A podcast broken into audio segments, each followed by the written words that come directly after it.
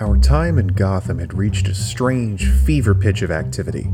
Batman and Robin flitted from one case to another, seemingly at random. Their harried, daring do caused us to wonder could they tell that they were on the editorial chopping block? Hi, my name is John, And I'm Matthew. and we are the DC Detectives. It is our job to go back through the annals of DC Comics history and chronicle the evolution of all your favorite heroes from start To every reversible finish. More Batman. oh man, this. So, the hardest characters for us to cover really are the ones that go between two series at the same time concurrently, or multiple series. We're very lucky that the Showcase Presents series does not also include World's Finest, Oh, yeah. um, and that World's Finest is its own coverage, or rather has its own volumes and things like that. And we're, we're fortunate that it just Batman and Detective Comics. I feel like Showcase Presents should just have a Detective Comics one, but it would just be like three issues per volume uh, because of how like hefty those issues were, you know, with all the stories. But regardless, again, we're jumping between series between Batman and Detective Comics.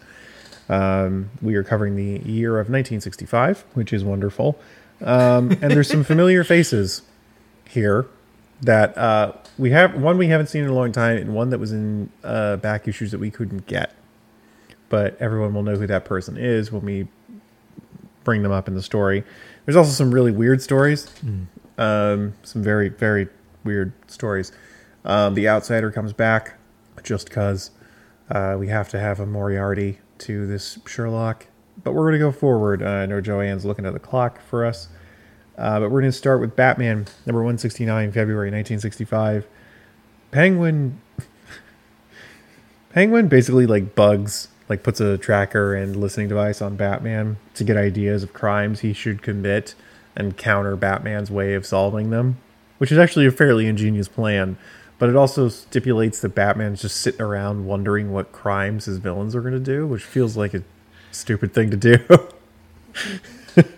Um, the second story is Batman catches a criminal despite a bunch of bad luck happening to him over the course of the the story, and he just kind of perseveres through the bad luck. The Penguin story, while very strange because he uses a series of like multiple umbrella gimmicks to get one up on Batman, as well as like selling a bunch of umbrellas and giving a bunch of umbrellas out for free to the public um, to like have a bunch of gimmicked umbrellas in the public at any given moment for him to utilize. Um, it's it's silly. I mean, it's it's fine. It's very Batman sixty six. It's very TV show Batman. Um, it's just the next story is Batman sucking at trying to get this guy for a full 12 pages until he eventually just gets him. Like the juxtaposition between the two is very strange. And the concept that like Batman failing or getting one upped or uh, dodged or conquered or beaten by a villain is so foreign in today's version of Batman that seeing it as a commonplace thing in these comics is very weird.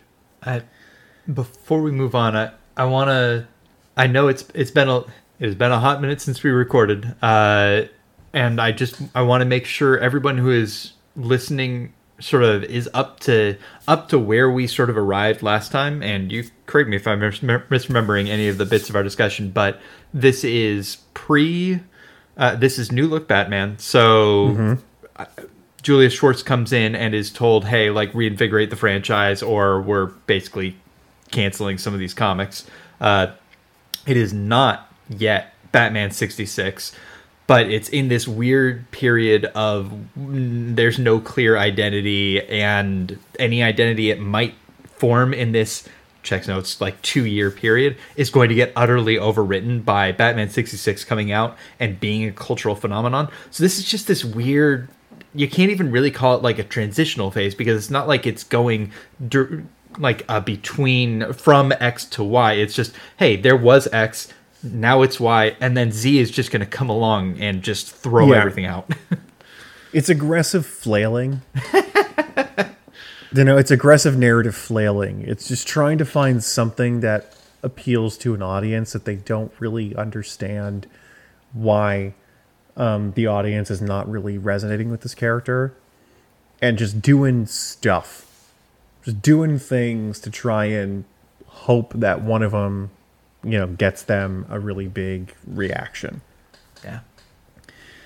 Uh, Detective Comics number 336, February 1965. Batman and Robin fight a witch with extra sensory perception powers, with like mental powers, who was hired by the outsider to mess with their senses. Uh, so the witch's magic is actually ESP. And the outsiders behind this. So the witch has superpowers because ESP isn't a real thing. People who are proponents of ESP come fight me in the comments. I don't really care. But it's not a real thing. So the outsider is hiring effectively supervillains to go fuck up Batman and Robin. Cuz we still don't know anything about this character. They don't have a motivation. We just have that the outsider wants to defeat Batman and Robin for X purpose. Um, but hey, there was a witch, like a full on broom riding, cone hat wearing witch in this one, and it was really silly.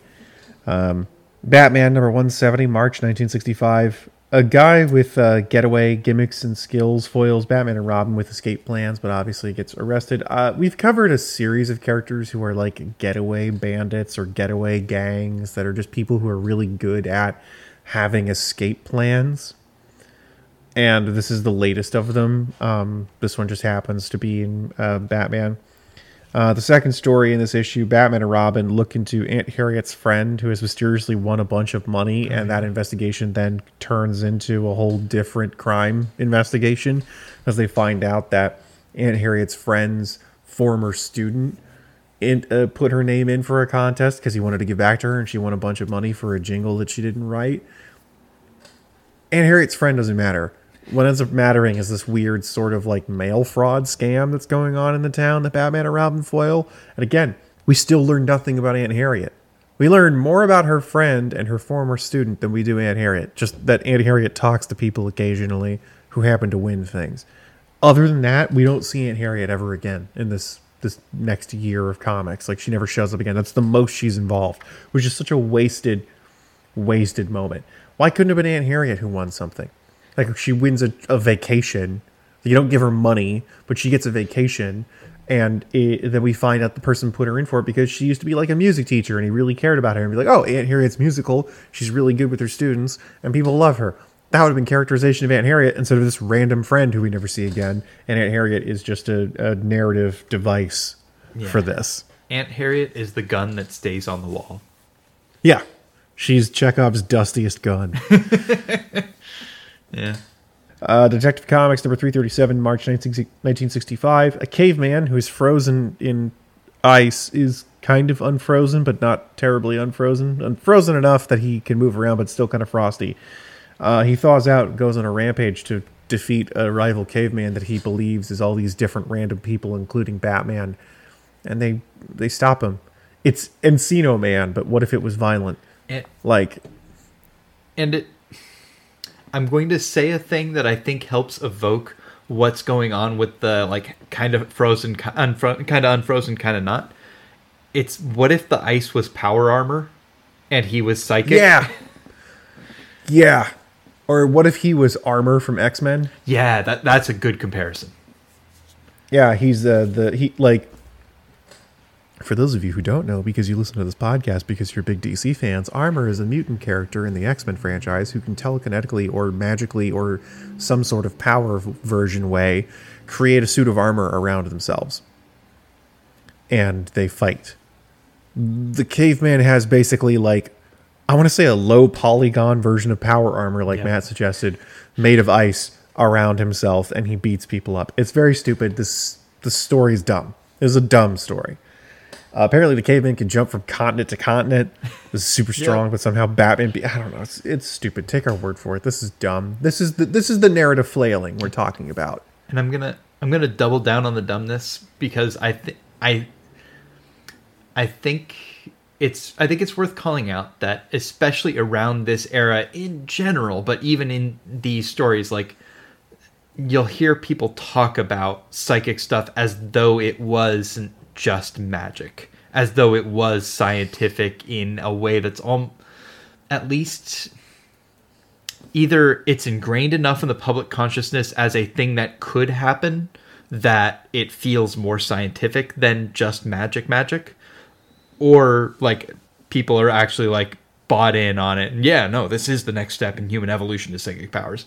That what for a, a lot of stories one of those two things is happening so it will be treated as differently than magic even though it's i mean it's it's just magic with a different power source Yeah. There's there's a lot of like this is an accepted truth that everyone around in the United States knows and man the 60s were weird. like they're not that long ago but to consider the fact that like what was science fiction then is now reality currently science reality now is just bananas and the concept that or the concepts that they believed in or perceived to be true uh, Detective Comics number 338, April 1965. Bruce gets a chemical sprayed on him as Bruce Wayne at one point that is meant for like wood to treat wood to make it super hard and like resistant to termites and weathering and like damage. And the spray effectively makes him invulnerable for a whole case, and he's just really powerful and can punch holes in walls and stuff like that. Um, that's not how science works, but all right. you would think it would make him super invulnerable. Like he could get shot and not that. He's so strong he can punch through walls. Like it didn't make him stronger. It made his made his body less damageable which wouldn't mean he could punch through you know i'm just splitting hairs for no reason um, that's what i do that's what i do on this podcast You, but you know what it is? It's the super strength and invulnerability version of immortality versus invincibility in DBZ wishes. yes yes it is that is exactly correct um wow that's no that's that's exactly what that is I'll take my Uh, trophy. No, you get that one. That's a good one. Uh, Batman number 171, May 1965. The Riddler, uh, who we have not covered before, um, but he does show up in 1948 in Batman comics. Um, the Riddler gets out of prison. Uh, apparently, in 1948, he was imprisoned and didn't get out for 20 years worth of comics. This is them finally re- like bringing the Riddler back, which I was like, wow someone got the someone got the, the the initiative to revitalize the Batman comic, and their decision was, what if we brought back a twenty year old villain? I mean, it works, but wow, that's that's where we were right now in the Batman writers' room, was scraping the bottom of the barrel to find people that they let die for twenty years in jail in fictional jail. Um, the Riddler gets out. And he helps Batman and Robin capture a gang that he dislikes because he thinks that they're muscling in on his motif. Um, and then he returns to a life of crime, and Batman and Robin have to stop him. Think about the Riddler that I enjoy in this. All of his like gadgets are puzzles, and not like puzzle pieces. I mean, like you know those metallic puzzles that like don't come apart very easily, or like uh, finger trap puzzles and things like that. Those are the things that he uses as tools to defeat people, and I thought that was very clever. Instead of just question mark shaped bullshit. Um, it was fun. It was interesting. This is a version of the character we haven't. I haven't personally really seen. Um, I find it very fun. It's also just that's it. That's the only time he shows up. Like, same thing with Penguin. He's not coming back after this. The concept that Batman's Rogues Gallery, which is a huge reason for people to enjoy this character, that people cite for the enjoyment of this character, is still not prevalent for the character after 30 years of him being written at this point in our coverage is astounding to me.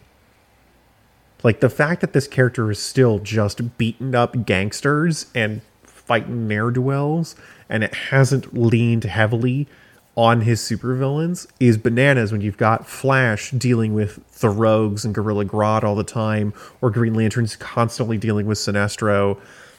The, everyone else is doing it. and Their books are so much more successful. Surely, you guys, the five or six writers that are working on this, surely one of you have, has just said, "Why don't we find the themed guys and just keep fighting those?" And and I want to double down on that a little bit because we have seen a phenomenon in the a phenomena in the past of no phenomenon phenomenon is singular uh, in the past of a character gets introduced and that character like shows up every couple issues as they're just like, "Oh, this works. I like this. Let's keep sprinkling this character in." And then sometimes it'll burn out like uh what was the I, don't remember the water sprite's name in Aquaman, but we got Wisp. that Wisp. Yeah, we got that for like uh, every couple stories for eh, like half a year or something, and then drops off, and we never see him again until like what thirty years later or something. We don't get that with these. It even when we do get the supervillains in, they, I mean, I think in just kind of in general, I I didn't get the impression. I, I don't remember any characters really like, oh, this worked. Let's keep doing this thing. It's it's weird and some of that might some of that is probably because we're looking at a shorter time frame because we're looking at batman and detective comics but it's it's not just that it, it is worse than they don't go to the well of the supervillains it's they're not chasing any lightning and like hitting the same spot multiple times it's it's just weird This is too many cooks in the kitchen. Y- Yeah, I have, They have uh, too many- notes on all the creatives. They have too many writers trying to do stuff, and it's like pick three or pick two. Just let them do it. Stop doing this. Like even one, one is better, but you can't rely on one of them because they're all doing substitution duty here. I bet the reason that they have so many is because they all had more successful titles that they were all writing, and they couldn't devote time to doing this. Uh, Detective Comics number 359, May 1965. A gorilla with powers that were given to it by a guy who was trying to get animal powers goes on a rampage. There's no really simple way to describe this story other than a guy creates a machine that gives him the abilities of different animals, and then when he tries to get that from the gorilla, it somehow transfers everything to the gorilla and not him. But it's not Gorilla Grodd. All right. yeah, Batman number 172, June 1965. A guy with super magnets uses uh, suits of armor to rob a museum. This was kind of interesting, but it was kind of also a long walk. A guy very, very far away was using magnets to manipulate some suits of armor to make it look like they had come alive and were indestructible to steal some things that he wanted. That was interesting, but also like, huh, uh, and Robin solves a crime all on his own in the second story in this Batman issue. I thought that was really neat. It showed that Robin is very capable of planning and fighting villains all on his own and doing some uh, decent detective work, which was kind of nice to see. Like, I would be more interested in seeing Robin solo adventures, kind of like we see with Kid Flash, being secondary stories and Flash stories in these Batman issues. I think that would be kind of fun to get more familiarity with this character. Um, special note Batman has surveillance cameras in the skies around Gotham. That's revealed in this issue. They're just like cameras floating on balloons that are transmitting to him.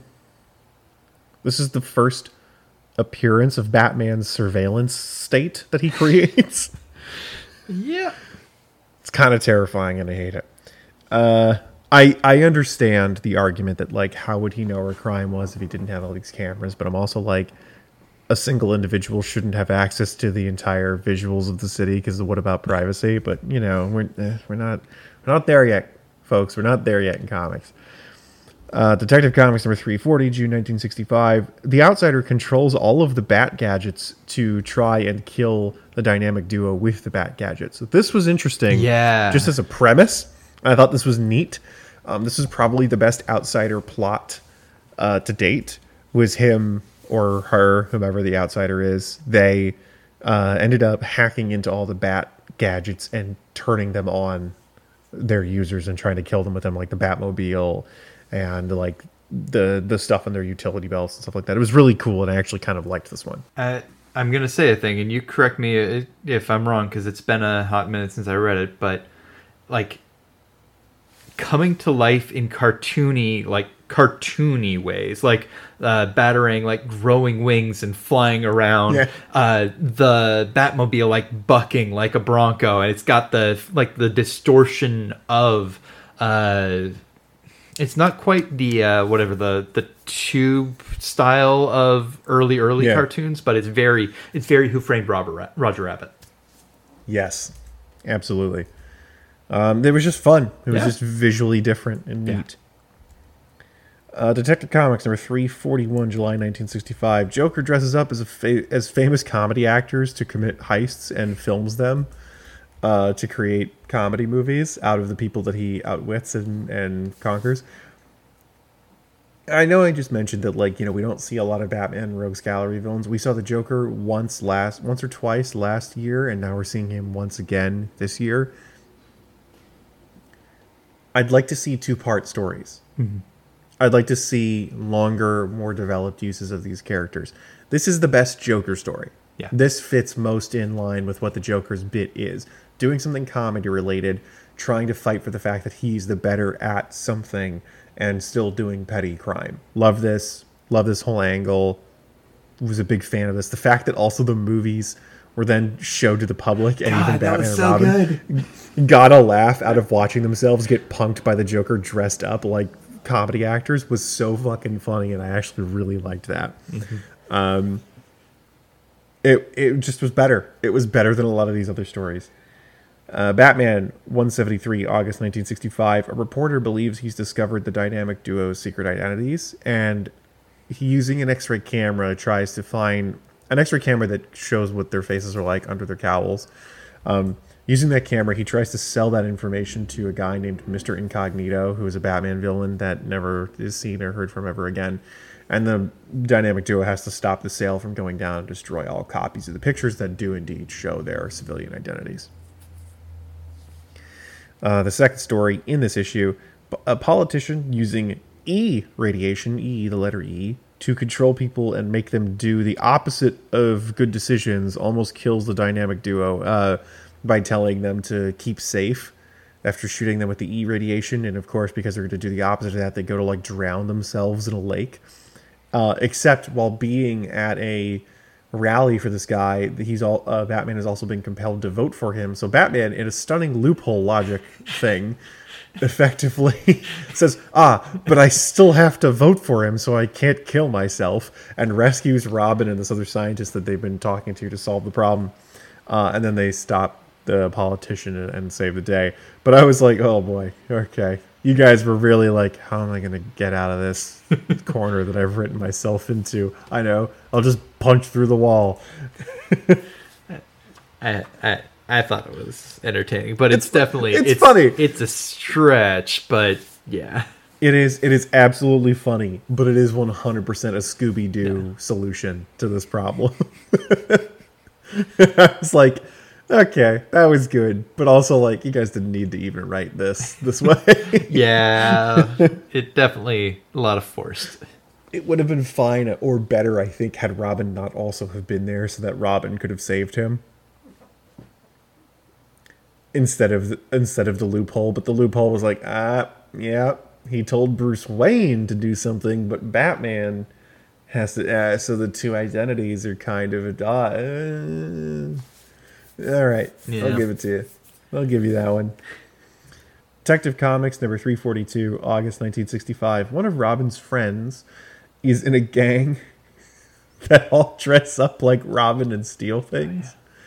Uh, that then occasionally come across Batman and cause Batman and Robin to look like they're at odds uh, on missions. Uh, Robin goes undercover to try and stop this, and Batman's really confused. Batman, the world's greatest detective, doesn't notice that several of the Robins that he's encountered aren't actually Dick Grayson.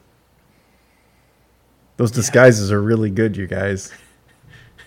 Does do you think do you think that years in the future Bruce Wayne just forgets which Robin he's working with? I ooh, I bet you money. Yeah, he accidentally says a different Robin's name, Yeah. Oh, and it's not.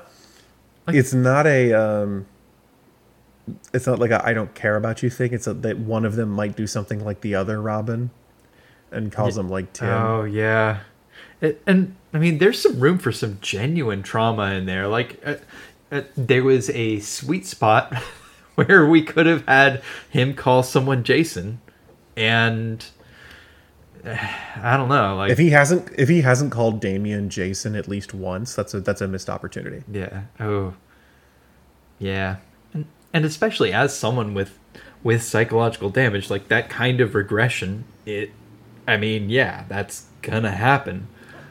Oh, actually, here's an int- hmm, interesting in the other direction. Do you think?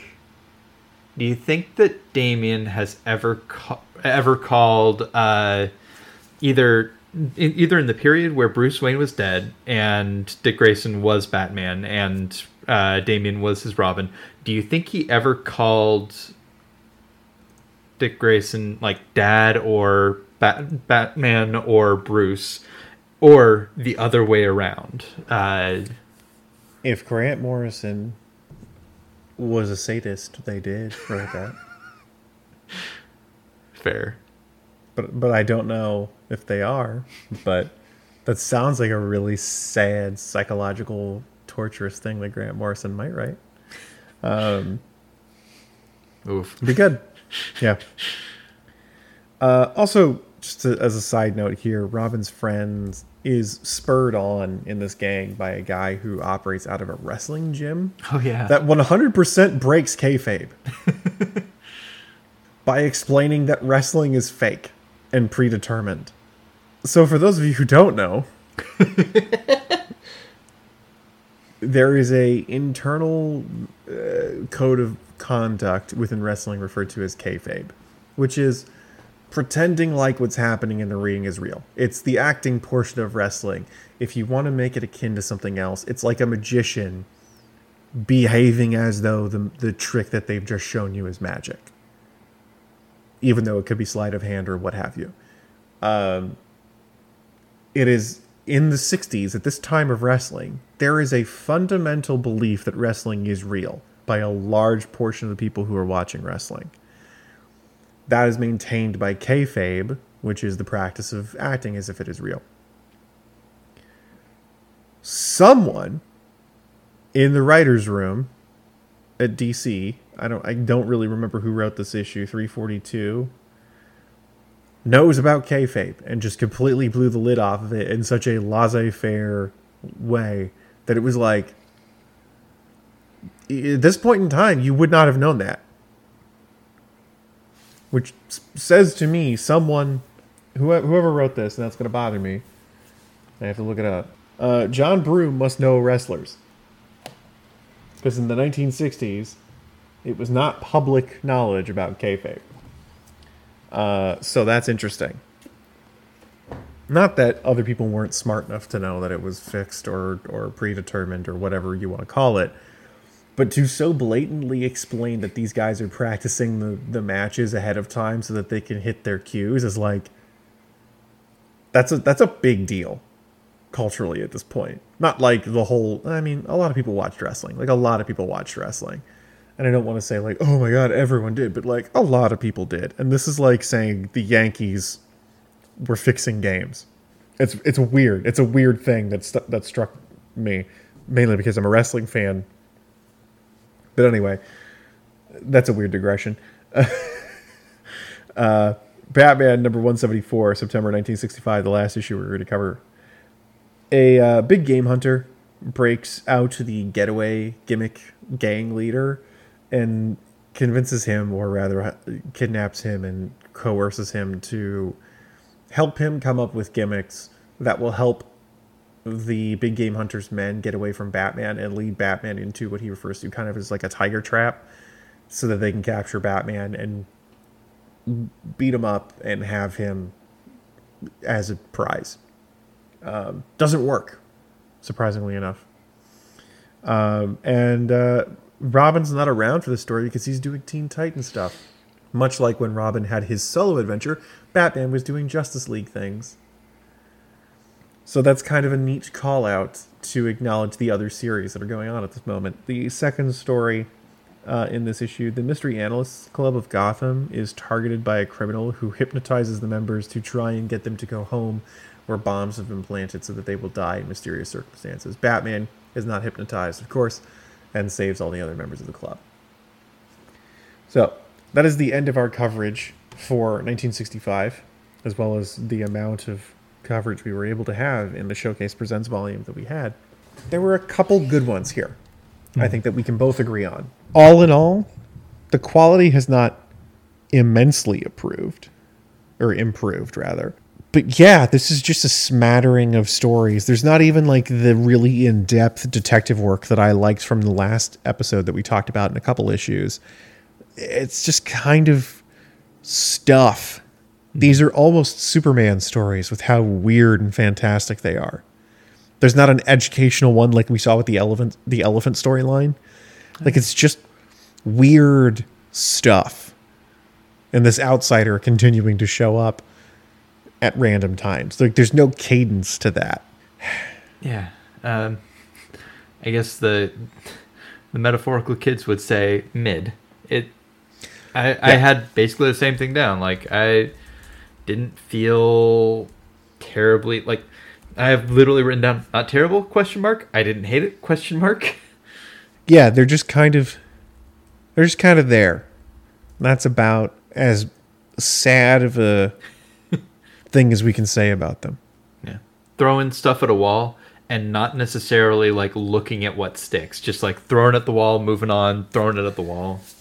Right. Because there's so many different writers. Yeah. They're not they're not sitting down and going like, "Yep, this is working. Oh, this is working." There there's just too many directions to go Yeah. here. Shall I rattle off all the different creatives involved?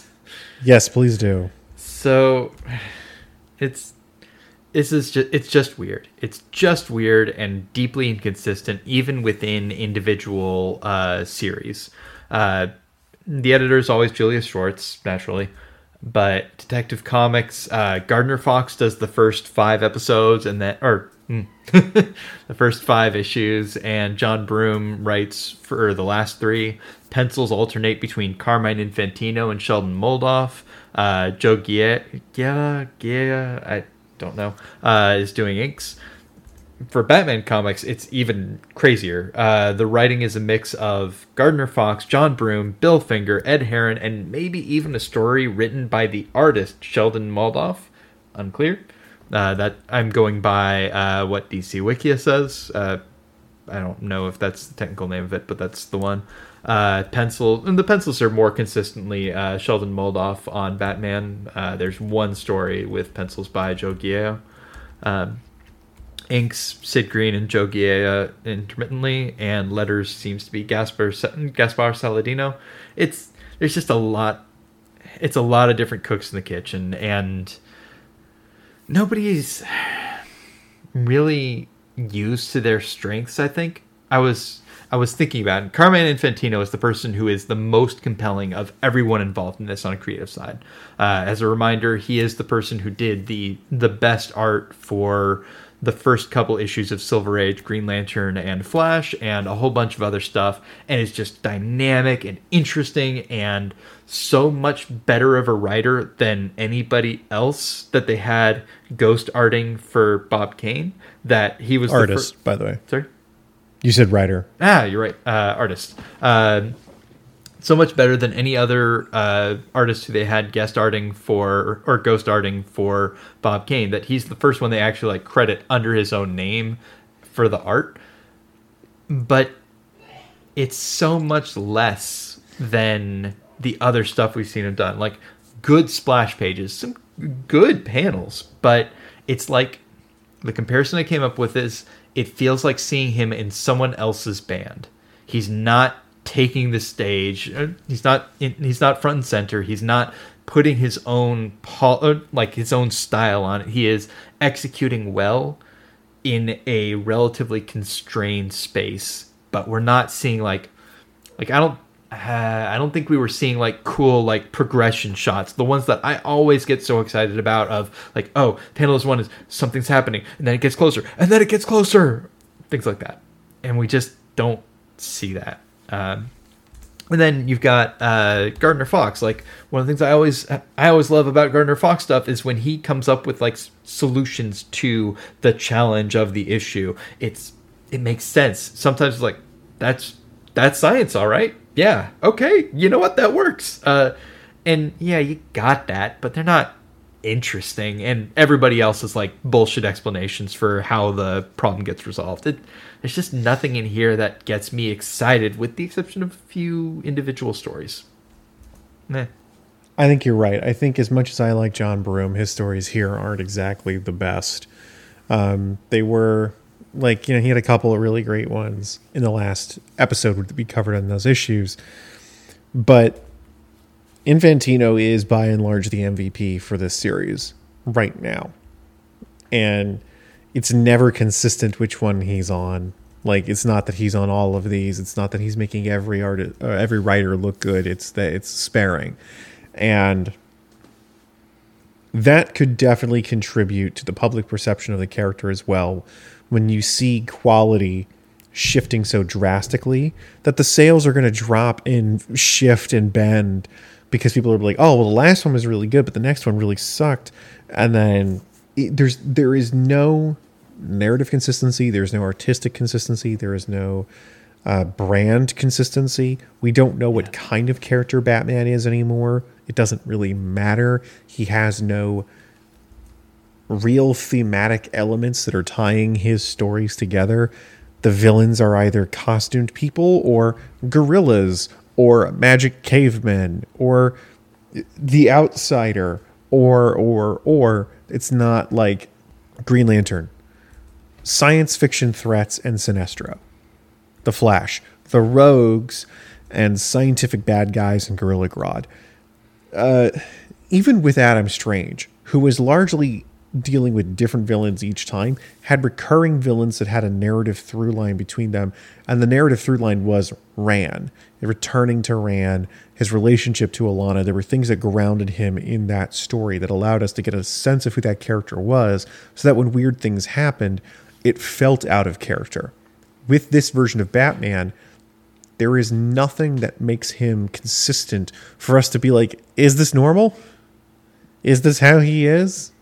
It's like in Aquaman when he like was physically violent to Aqualad. We are like, where the hell did yeah. that come from? That is completely out of character for him because we have this standardized theming of him as a character that we have that made us go, that was really weird and out of character. Versus Batman, it's like we don't really get a sense of who he is, who Bruce Wayne is. The most really consistent thing is the the Alfred Pennyworth Foundation. It's just around, and it's an excuse for Batman to fund things or to have people that he knows who are involved in different things. Everything else is kind of randomized. Again, I keep coming back to the concept of narrative flailing. Just doing something, do anything, mm-hmm. get their attention. It's like carnival barking. Don't you want to? Don't you want to read Batman? He's got a caveman in this one. Isn't it fun to read Batman? The Outsider's back. This time, Penguin's around. It's just saying shit to see whose attention you can grab. I think. I think the best example of this is the Gardner Fox story, where there is a reader semi self insert. There is a character who is referred to as you. You did this. Uh, you were there when Batman got. I think it was the one where he got like the serum like splashed on him, right? And just one of the yeah. scientists is addressed as by the narrator as though they are the the reader in the story and there's it does nothing with this. It does absolutely nothing with this. I don't understand. It's interesting. It's provocative but it's utterly empty. I don't get yeah. it. That like the character is. on screen for minimal amounts of the story and utterly more pretty minimally important to it. I don't get it. It's interesting but throw shit at a wall. There's so many missed opportunities here. Yep. And it's disappointing do you have uh, much else here? I do. All right. So this is going to be a little bit laundry listish, but uh, when isn't it? Uh, so first off, uh, reminder that I read things in ways that let me see a lot of weird little context bits. So those will a lot of things will pull from that. For instance, what kinds of ads were we seeing at this point? Uh, and at this point in time we're looking we're seeing a lot of ads for like model cars including like little model car kits uh, i think there are also some like slot car kind of things but largely it's wow here's a cool like uh, model of the Munsters uh, car. I don't remember what it's called because I never watched that as a kid. But uh, hey, here's it's interesting. They've got silly putty ads. Uh, they've got a lot of General Mills cereal ads. A lot of stuff with I mean, recognizably those characters, and then also like Rocky and Bullwinkle. It's interesting. We don't see as much uh, as many Tootsie Roll Pops ads though. That was absolutely like a staple uh, advertiser in DC Comics for a while, and it's just dropped off. I've also talked about in the past how there are PSAs in these issues. Uh, and that continues. Uh, as always, reminder that these are PSAs for things like the UN and cleaning up and uh, things of that style. Things that are like, if they ran now, would be considered social justice stuff because, hey, they are, uh, which is good. And also, uh, what's interesting is now we have passed the point where JFK has been assassinated and one of the ads is like kind of it's not quite a commemoration but it's a an exhortation to like live up to the ideals of like the JFK like persona of like hey bravery and compassion. Like hey these are things that we remember from the, being modeled by JFK and everybody like at all kids saying like yeah this is a thing that I aspire to as well. And it's like okay cool clean up the environment, another type of PSA. Yep. Uh, it's worth remembering that Detective Comics does have a backup running at this point, uh, Elongated Man, and and I'm really excited to go back and read these Elongated Man stories because just even looking at the first like page, uh, like the the splash lead in for each of these, you just get some wild body horror shit. like there's one of Ralph like squatting down and his kneecap stretching out to hit people. It just I oh boy. it's it's exactly as weird and uncomfortable as it sounds. It's weird. but like and uh, it's worth noting I I believe those unlike the Batman comics that are running in Detective Comics, I believe these are always penciled by uh, Carmine Infantino. So you know, if you're going to put body horror in any penciler's hands, well, good news. I mean, he has the best understanding of anatomy, Yeah. which means he can break all the rules. Yeah, reminder that Carmine Infantino is the person who will do like sculpted heroes in spandex, and it's just like shit. Okay, no, that's like that's what muscles look like.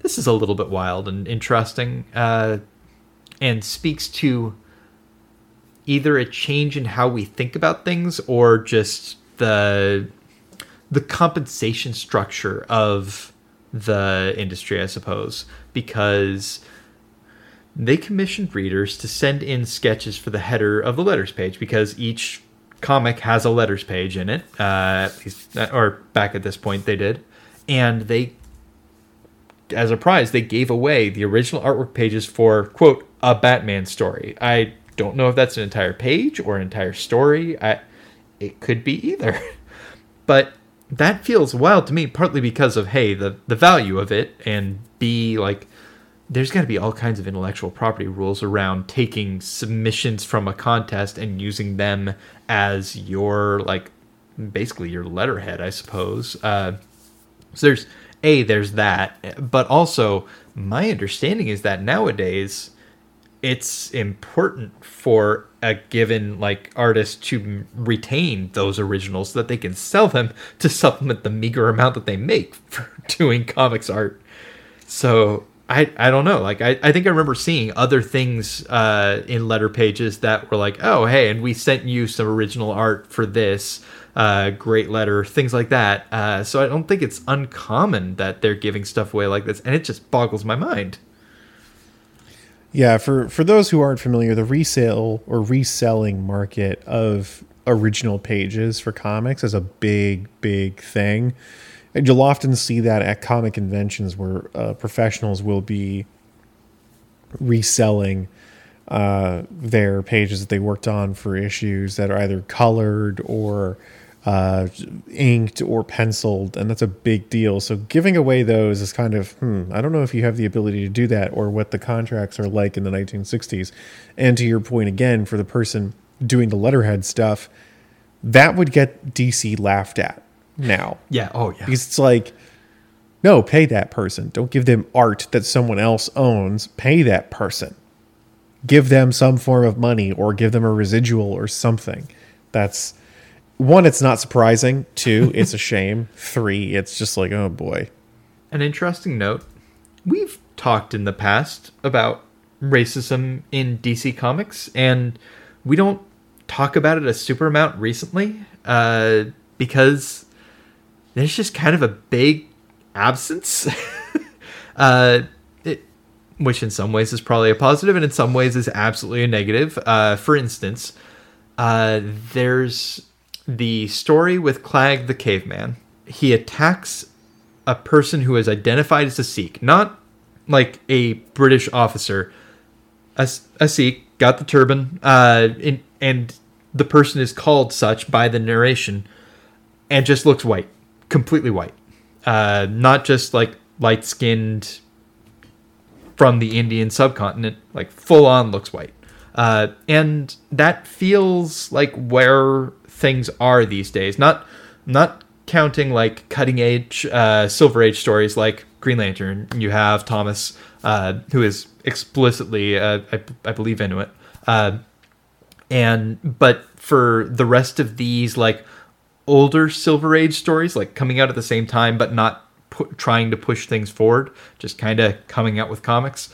You just the way that they have avoided being racist is they just don't they just don't they don't go to quote unquote exotic yeah. places. They don't showcase characters of different ethnicities. The closest you get is every once in a while you get like uh, a native amazonian tribe or something like that. And even that's super rare these days.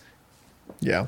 It's i mean in the last episode we covered an issue that had an uh, african tribe. Oh yeah.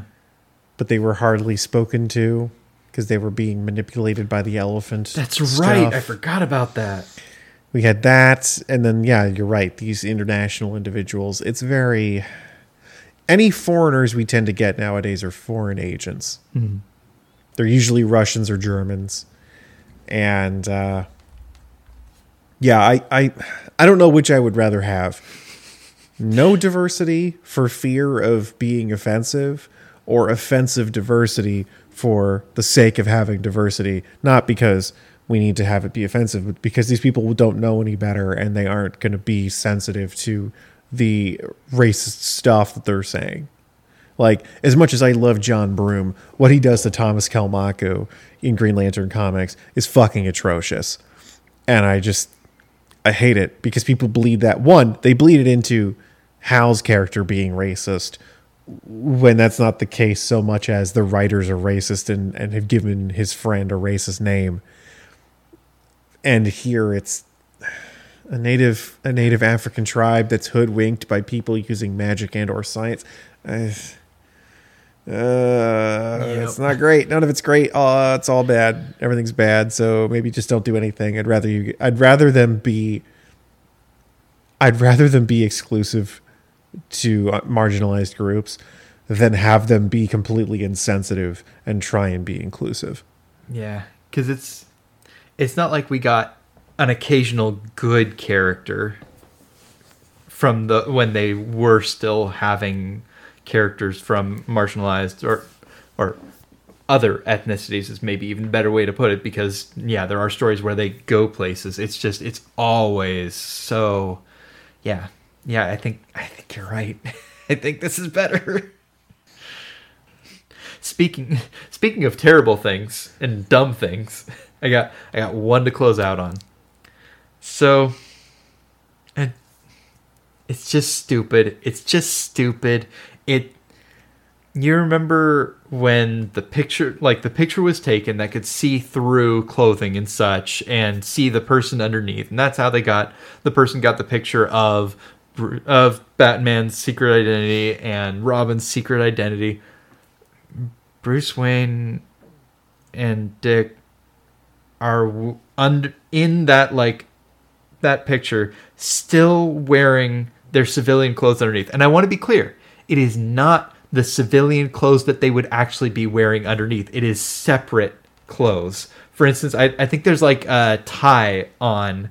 Uh, I, I think Bruce Wayne is shown with a tie or something to that effect. Something that you would not wear under the cowl, under the uniform. It it's just this is what the per it's it's like a hypothetical camera of this is what the person would look like and i hate it it's bad it's dumb because how would we know what these characters look like by their silhouette if they weren't wearing the specific clothes what possible way could we have of establishing character other than full on clothes it's a Yeah. mystery I will say, this is something I did notice, and I don't know if I've called it out so much.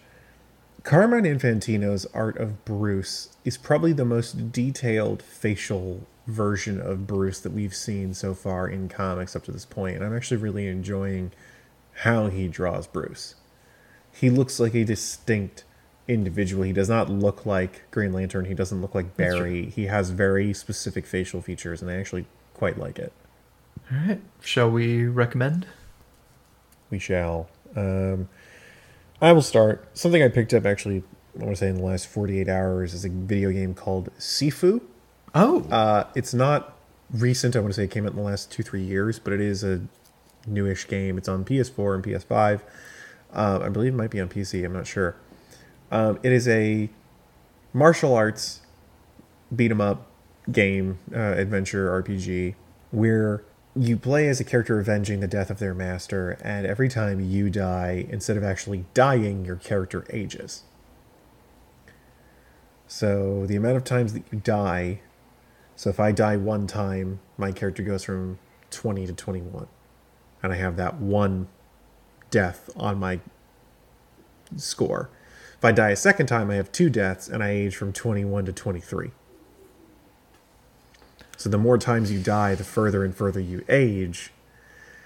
And you have a link of coins, each coin representing a decade. When you reach 70, if you die one more time, that's the end of the game. And your character actually ages with each decade that they go into. So it's really cool. You have this like really young character, and then they get like a beard and a goatee, and then their hair gets longer, and then their hair gets some gray in it, and then their beard is really long, and they have a long ponytail. Um, the outfit changes. Uh, the combat is hard to master, but I'm enjoying mastering it. Uh, the art style is really cool. The music's really good. I like the sound design a lot because it's not like bombastic punching, kicking noises. It is the sound of a person punching another person who's wearing a shirt instead of just like the normal noise that you get of like somebody punching something in a Foley room. It is very definitely like a forearm blocking a leg, a a person pushing somebody wearing a jacket. It's really nice and kind of muted, but the music adds to it so it sounds like a real fight. And I actually really am enjoying a lot of the aesthetics of this game uh, and liking it so far and grinding away to permanently unlock some skills to get better at certain things. So I highly recommend it. Uh, it's about thirty to uh, forty dollars right now. Um, I think the base game is forty dollars, and it's good. Go ahead and get it. on my end i'm gonna i'm gonna cheat just a little bit uh, so every year uh, my fiance and, I, eh, fiance and i go to the snow for a bit and because it's cold we wind up watching a lot of tv in the snow like go out be in snow for a couple hours come back sit in the nice warmth and watch tv uh, so we wrapped up uh, andor and uh, I also got caught up on the new Gundam show. And uh, first off, both. Yes, both. Go watch those. Uh, the other bit that I found fascinating was thinking about the two in comparison because the new Gundam has a lot of perspectives on things. It has a lot of specific views on how we should address specific challenges how should we handle emergent technologies how should we use them who should have control over them how what should we be doing to make things as good as possible? And andor also has a perspective of like a, a clear philosophical stance of hey revolutionary violence is both necessary and brutal. But it is so interested in more exploring things, I think, than saying this is how it should be. Like the Gundam episodes have clear, uh, oh, this is where a character is falling short and needs to uh, get better. Andor feels like it is so. It is more interested in exploring all the facets rather than saying this is how it should be. This is it doesn't want to say this is how revolutionary violence should look or should be uh, what what should be aimed for in a revolution. It is more saying this is these are the things that are going to happen and coalition building is necessary. But beyond that, let's just go through this space and look at everything and reflect on it. And I found that like dichotomy between those two shows that I was watching basically like side by side uh, to be really fascinating. But seriously, like go go watch both. Both absolutely gorgeous shows uh, and extremely well written and very fun. I've really been enjoying Andor purely as probably one of the most thoughtful Star Wars things written in a long time, and I think everything that you're saying is correct about it. I, I highly uh, suggest people go and check it out. It is not like anything else Yeah. Star Wars. They don't say exists. the Maybe- word Skywalker. I don't think they say it a single time in that entire show. Or Jedi. Yeah, yeah. I don't. You're right. I don't think they say the word Jedi or lightsaber or the Force. I'm so I'm so excited. I just the concept of dealing with the slow death of civilization that under a fascist regime is very interesting. And the trauma and desperation and mounting tension that is built by the crushing of an iron fist is so well represented there on all levels. And I think the nuance with which it handles a character like the uh, security guard guy Yeah, is very interesting to show how a how an isolated person whose identity is being good at their job who believes what they are doing is correct because on paper if you describe him and you describe Andor you would believe the opposite person is the hero and the villain is a fascinating way to show how certain fringe individuals who are who are separated from others and isolated join fascist regimes for a sense of purpose and belonging by having the concept of protecting people manipulated into serving a power. And that's a Star Wars show. it's so good. yeah, So it's it's very worth watching. There's a lot of nuance, a lot of really interesting themes being discussed. And uh, gosh, the there's uh, someone recently broke it down. It's in three episode arcs of a single series, which I found really interesting, and I think has helped the narrative for that show move at a good pace by solving and resolving issues in Yeah. three in three episode arcs that allow you to feel like things are happening, despite the fact that it is a slow burn. yeah. It is. That's a good way to put it. Is it really does simultaneously feel like everything has enough space to breathe. Like it has lingering shots. It's so, like it takes it. Actually, not even lingering shots necessarily, so much as it just it takes its time and shows things, and it lets it all play out. But at the same time, it's not a slow show at all. Focus and purpose. Yeah, yeah, that's the right word. It is intentional. Ah, I love when things are good and not Batman. Oh, it's true. on my tombstone. Uh, all right, folks, this is actually the last of our coverage for Batman for another while. We're going to be moving on to the seas, which means Challengers of the Unknown. It's going to be fun. We're going to see some weird sort of pulp action adventure stuff that might actually make sense for the theme and hopefully be more satisfying. So, thank you all very, very much for sticking with us this long. Hopefully, you enjoyed those recommendations, and we will see you all next time. DC Detectives can be found on SoundCloud and iTunes. To stay in the know, check out our Facebook, Twitter, and Instagram.